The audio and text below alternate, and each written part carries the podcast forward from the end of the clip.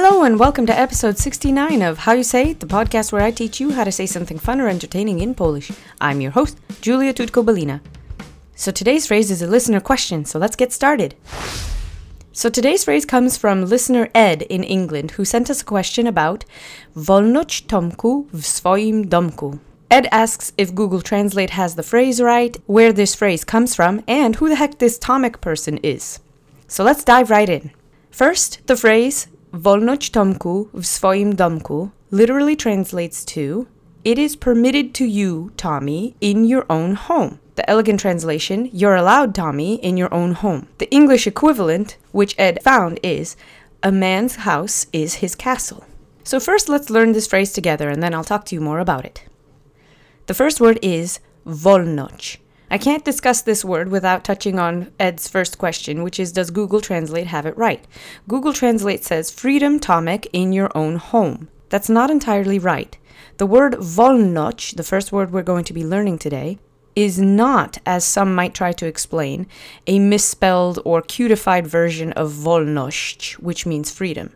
It's actually a relic of Old Polish, and it's a contracted version of wolno ci, which means it is permitted, wolno, to you, ci, which is the object form of ty, you. In old timey Polish, it used to be common to add ch to the end of a word, where now in Polish you use the word ci, as we've seen in previous lessons. So an example would be where now we'd say something like czego ci brak, literally what to you is missing, or what are you missing. We'd have to say in old Polish, czegoć brak. That's a lot to unpack, but it's a thorough explanation of what wolnoć is. So let's go over wolnoć together. The accent is on the first syllable of the word. Let's say it together three times. Wolnoć. Wolnoć. Wolnoć. Good. The next word is tomku, which is the object form of the diminutive of the name Thomas. Thomas, cutified, is Tomek, and the object form of tomek is tomku. So you are speaking to somebody, you are addressing them. You need to use an object form to do that. So tomku. Accent is on the first syllable. Let's say it together three times. Tomku. Tomku. Tomku. Good. The next word is v. We've seen this in other lessons. It's a preposition. It means in or inside. Let's say it together three times. V. V. V. Good. And remember in Polish, the W is never a W. We have a separate letter for that sound. Okay? Next word is swoim. Now, note that it says swoim, but in Polish, as sometimes happens, we try to simplify the syllables in our speech. So SW, sv, would be pretty hard to pronounce, so we soften the W as sometimes happens, and we've seen this in other words before in prior lessons. So you don't say svoim, you say svoim. Accent is on the first syllable. Let's say it together three times.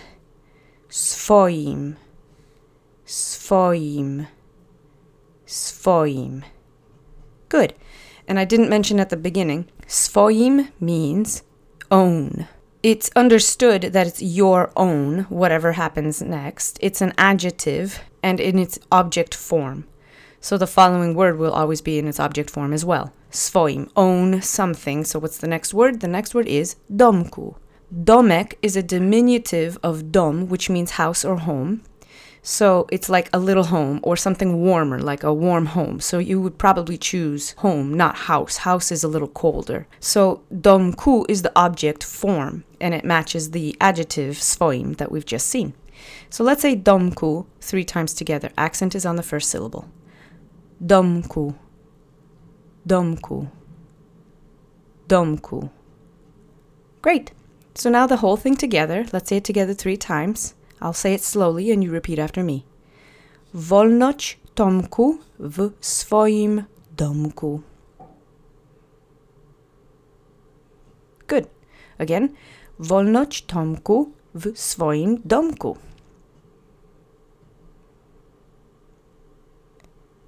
Good. And third time's the charm. Wolnoć Tomku w swoim domku. Excellent. Good.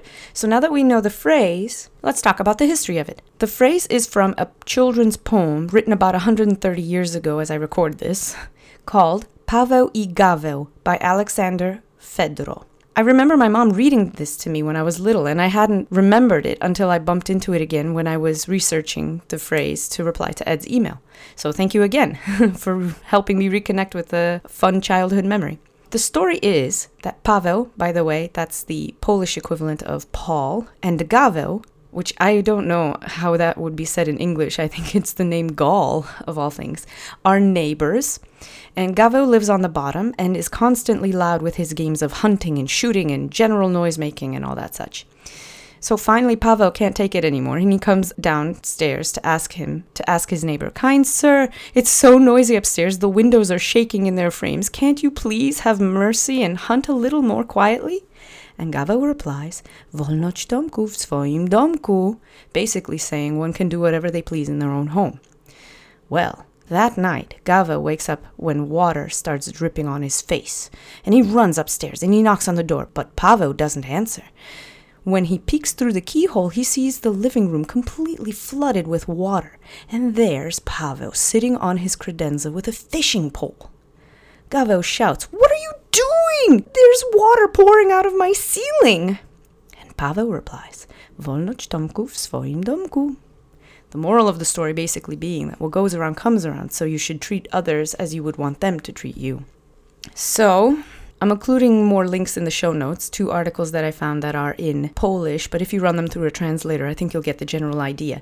More about the children's story in general and links to the text itself, just for extra light reading for those of you interested.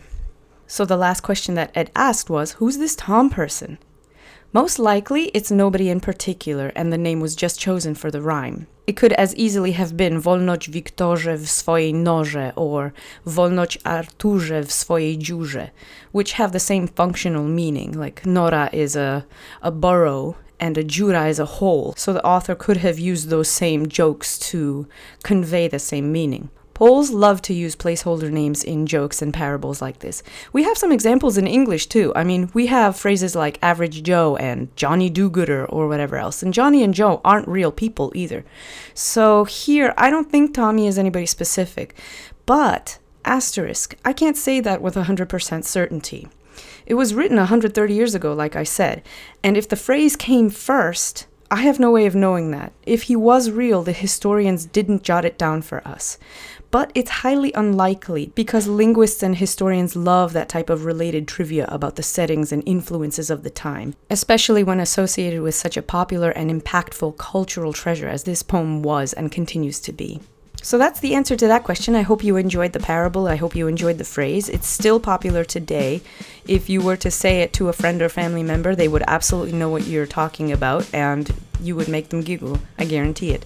So I hope you enjoyed today's lesson. Thanks again, Ed, for writing in. If you have any questions, comments, suggestions to the show, you can write us an email, mailbag at howyousay.fm. Our website is www.howyousay.fm, and our Twitter handle is at howyousayfm. Thanks again for listening, and I'll talk to you next week. Cześć!